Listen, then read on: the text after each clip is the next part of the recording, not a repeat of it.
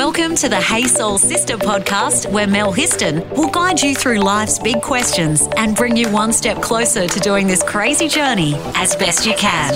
This episode of Hey Soul Sister podcast is brought to you by the fabulous sponsor, What's On Newcastle from the city of Newcastle. All you need to do is go to what's on dot newcastle dot new south wales dot gov dot a u for all the best information about our city.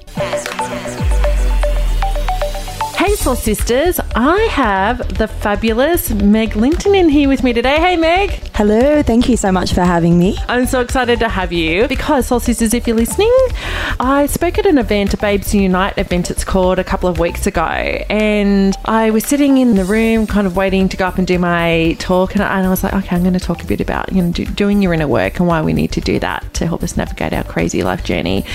And Meg was actually the speaker before me, and she blew me away because Because without any notes, she just spoke from the heart, spoke from her soul, and talked about the inner work that we all need to do. And so I was like, okay, we need Meg on Hey Soul Sister. We need to know more about her and the crazy, wonderful life journey she's been on and what she's doing, because Meg is a girl who's determined to change the world.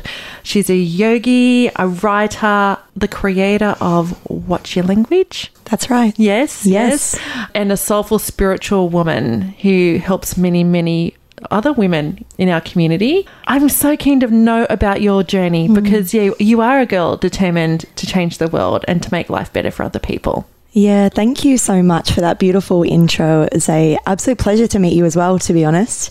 I felt such a good vibe in that day. It was such a powerful day to spend with others, and, you know, women empowering each other is the most beautiful place to be as well. Absolutely. I agree. Yeah, it just feels really good, and I just want more and more of that. It really does. You can actually feel it yeah. in the room. Yeah. Like there's a beautiful energy and a vibe when women come together like that and come from that really good, heartfelt, soulful. Yeah, it's honest, isn't it? Every single woman that was there was so open and vulnerable, which gave permission for others to do the same. Yeah. yeah. And so you're a yogi? Yes. Yeah. Absolutely. I'm relatively new yogi, to be honest. I've probably been teaching only about five or six years. Yeah. And it was an absolute gift to discover yoga. How long did it take you for you to do your yoga teacher training? Mm, probably about six months it yeah, was. Okay. Yeah. And it was just an absolute game changer for me. So what did yoga bring to your life? Presence. Yeah. Absolutely. It just taught me to be like, oh, this is what's going on. Yeah. This is interesting. Yeah. There's stuff going on around me, but it has nothing to do with me. And it just took a long time for that to sink in.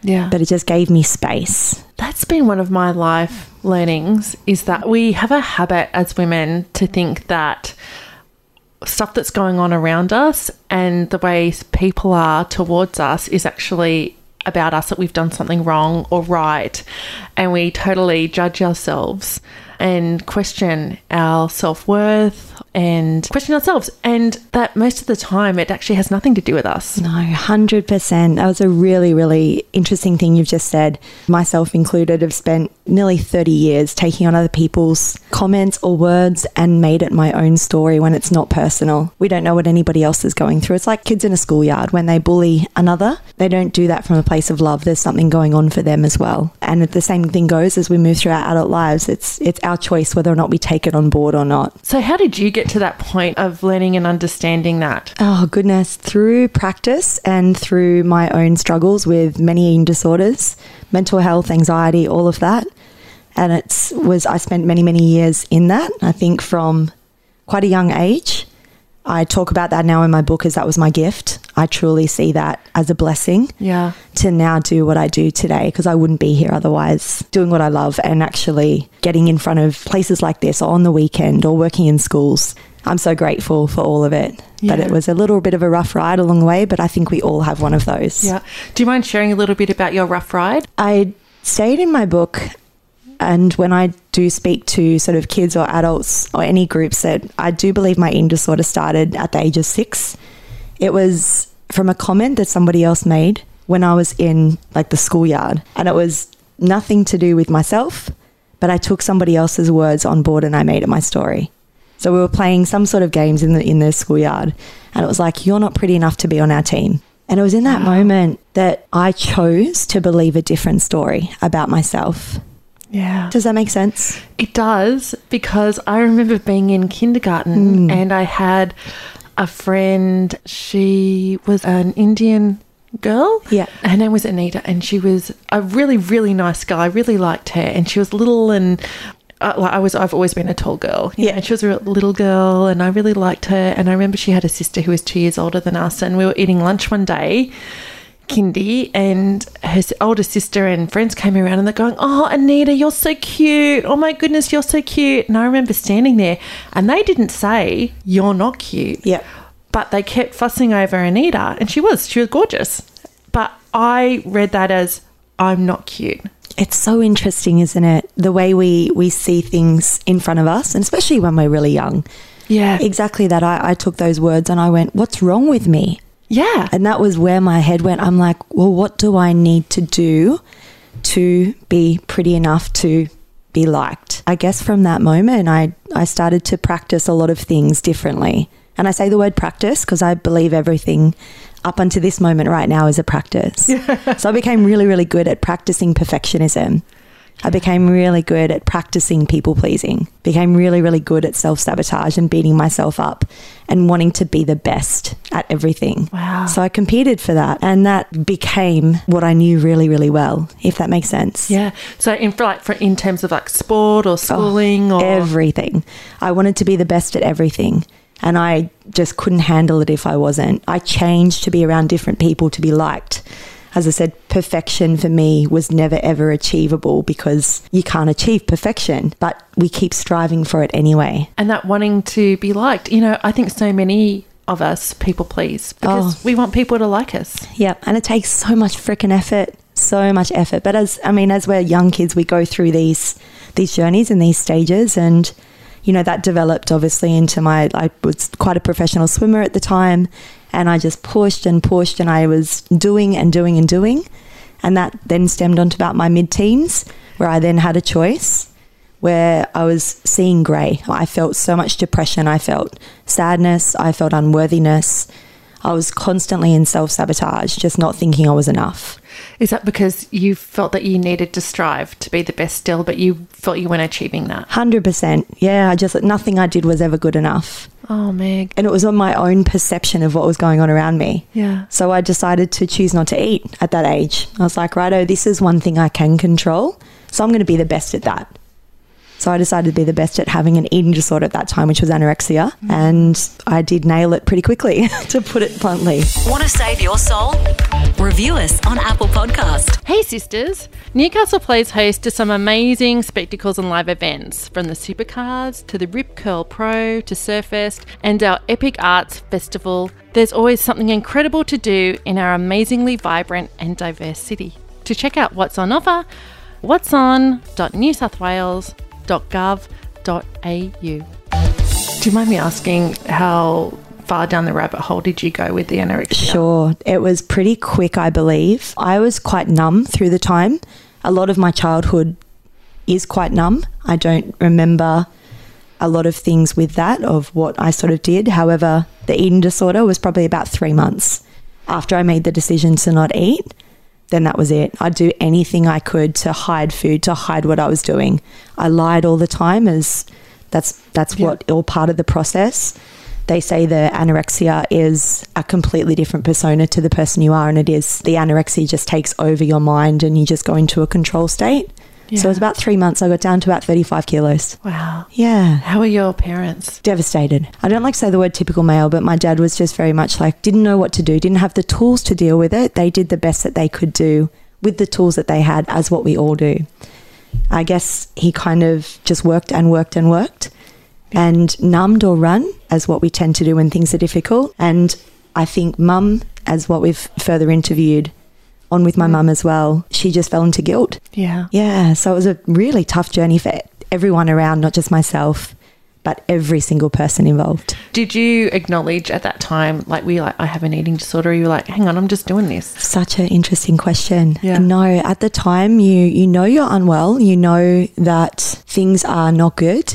However, you can't get out of the grips of it because all you want to do is lose more weight.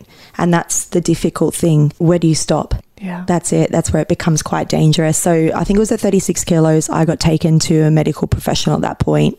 I was a dietitian, and it was basically get in, get out, eat this, you got to eat these calories. Once you have an eating disorder, always you'll have an eating disorder. I don't believe those words should ever be said to anybody, to be honest, because I took those words, as we spoke about on the weekend, and I went, ah, this is my label.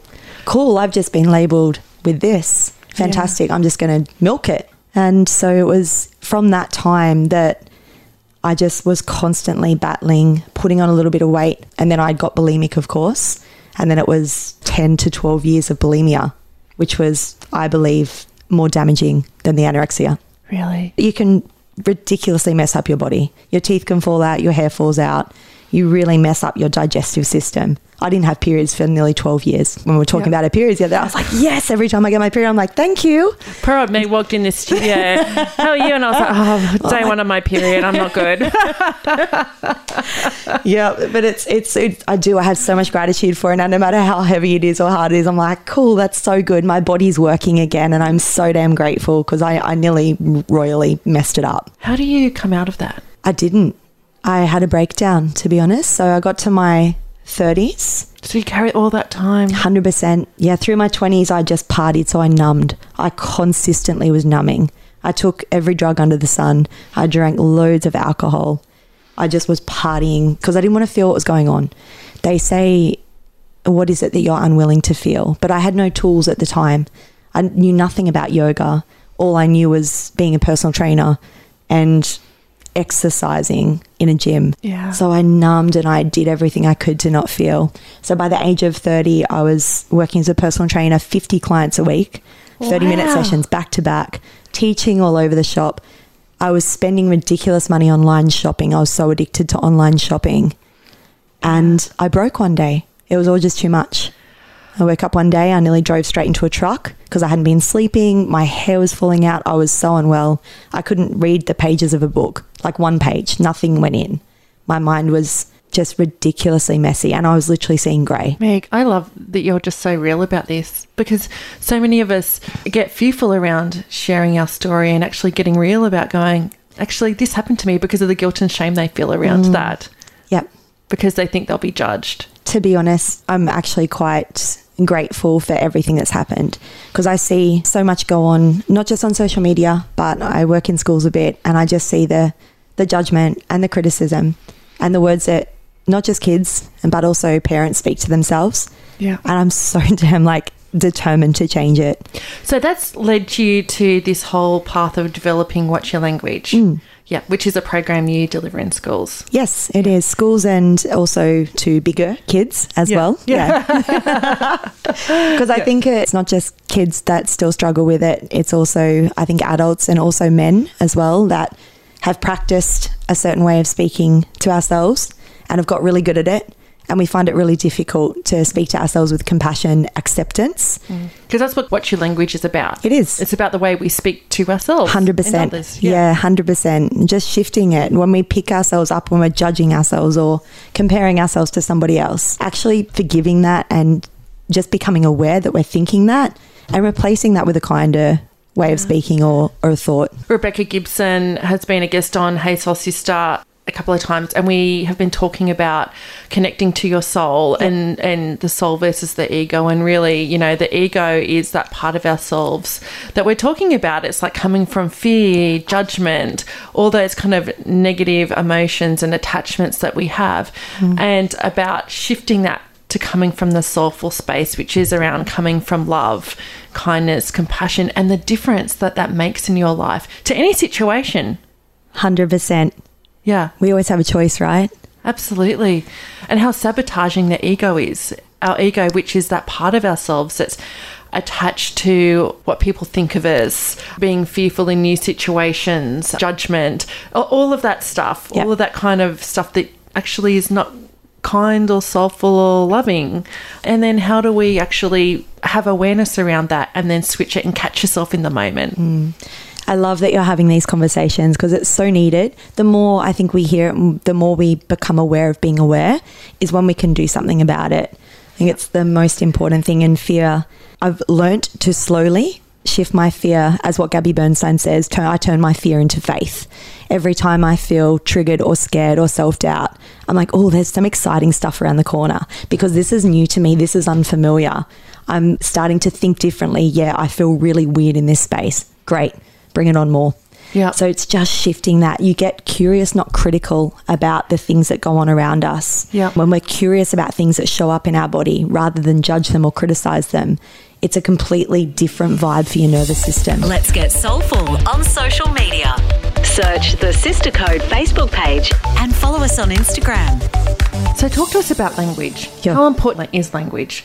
And oh. when we say language, it's the words we speak to ourselves and others. one hundred percent. Rumi once said, the words we speak become the house we live in. Yeah. And I remember hearing that when I first did my yoga teacher training.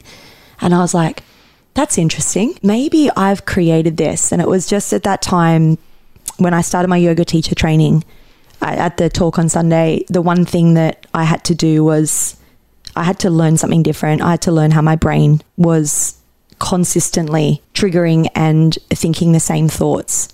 So I started yeah. to study into neuroplasticity. That was a bit of a game changer for me, just recognizing how much my practice thoughts and my practice words were becoming my reality. And Doctor Joe Dispenza says in his teachings from the book, Breaking the Habit of Being Yourself, as thoughts can make us sick, and they can, is there the possibility that thoughts can make us well? Have you heard about Messages from Water? Oh, Doctor Emoto. Yes. Oh, this is one of the, my fo- most favourite teachings. Same. I love it. I've got two of his books. Yeah. One is Messages Powerful. From Water, and the other one is actually a picture book yes. of the water crystals that I've got created. It. Yeah, I've got the pictures on my phone, on yeah. my Instagram. I just the best teachings ever. So I first heard mm-hmm. of him years ago when I watched the documentary What the Bleep Do We Know, which is an awesome. Awesome documentary. Agree. And there's a part in that doco where they talk about these experiments that this Japanese scientist, is yeah, he a scientist? He was, yep. was doing. So he, he was getting water and putting them into little bottles, and on the bottles he would put like a label with a word on there. So it might be love, it might be hate, it might be thank you, it might be kindness, it might be evil, it might be all these different positive and negative mm. words. And then he would do that overnight and then freeze the water crystals from those vials and then look through them through a special microscope. That he had back in the nineteen eighties, yep. Yeah, yeah. And it's fascinating. If you, go- okay, Google, you need to Google this because yeah. you need to see the crystals. So the water crystals that were from the bottles that had positive messages like love, kindness, compassion yeah. were the most beautiful patterns. They're like snowflakes, weren't they? Beautiful mm. snowflakes. But interestingly, the water crystals from the bottles of water that had negative words on the labels like hate or I hate you or devil or evil or whatever that was, they were ugly. They, they, they, they were had no mal- structure. No structure. Mm. They were malformed. Yeah. Yeah. It's such a powerful experiment. Yes. And so the whole premise is if your thoughts can do that to water mm-hmm. and your b- body. What is our body? Yeah. Our body's seventy percent water. Yeah. What can your thoughts do to your life and your body? Yeah. It's so powerful. It's a really good one. You can even do it with rice if you've got kids. Honestly, like look into that. It yeah. it really puts it in perspective as just how powerful our thoughts and our words can be as per what goes on around us, what we see, our physical bodies, everything. So that's what you teach now? Yeah, it's just keeping it simple. It's taken, that's I think what this Be Here method is. In my book, I've always come back to a bit of an affirmation, and this affirmation is just about being present. And it's something along the lines of, I see you, body. So actually going, okay, what is happening right now in my physical body? Because we all have a body, and it's the first thing that we're going to see when things are triggering us yeah. in our environment. Yeah. So I see you, body. I feel you, emotion. So I feel you, anxiety, or I feel you, self-doubt, or I feel you, worry. Does that make sense? Yes. So just paying attention, okay, I'm experiencing, I see this, I feel this. And then actually asking, what is it that our heart needs? Yep. Okay, how can I give my heart compassion? What do I need to do for myself to to soften? Because when we soften, compassion and gratitude and appreciation are the highest vibration we can have.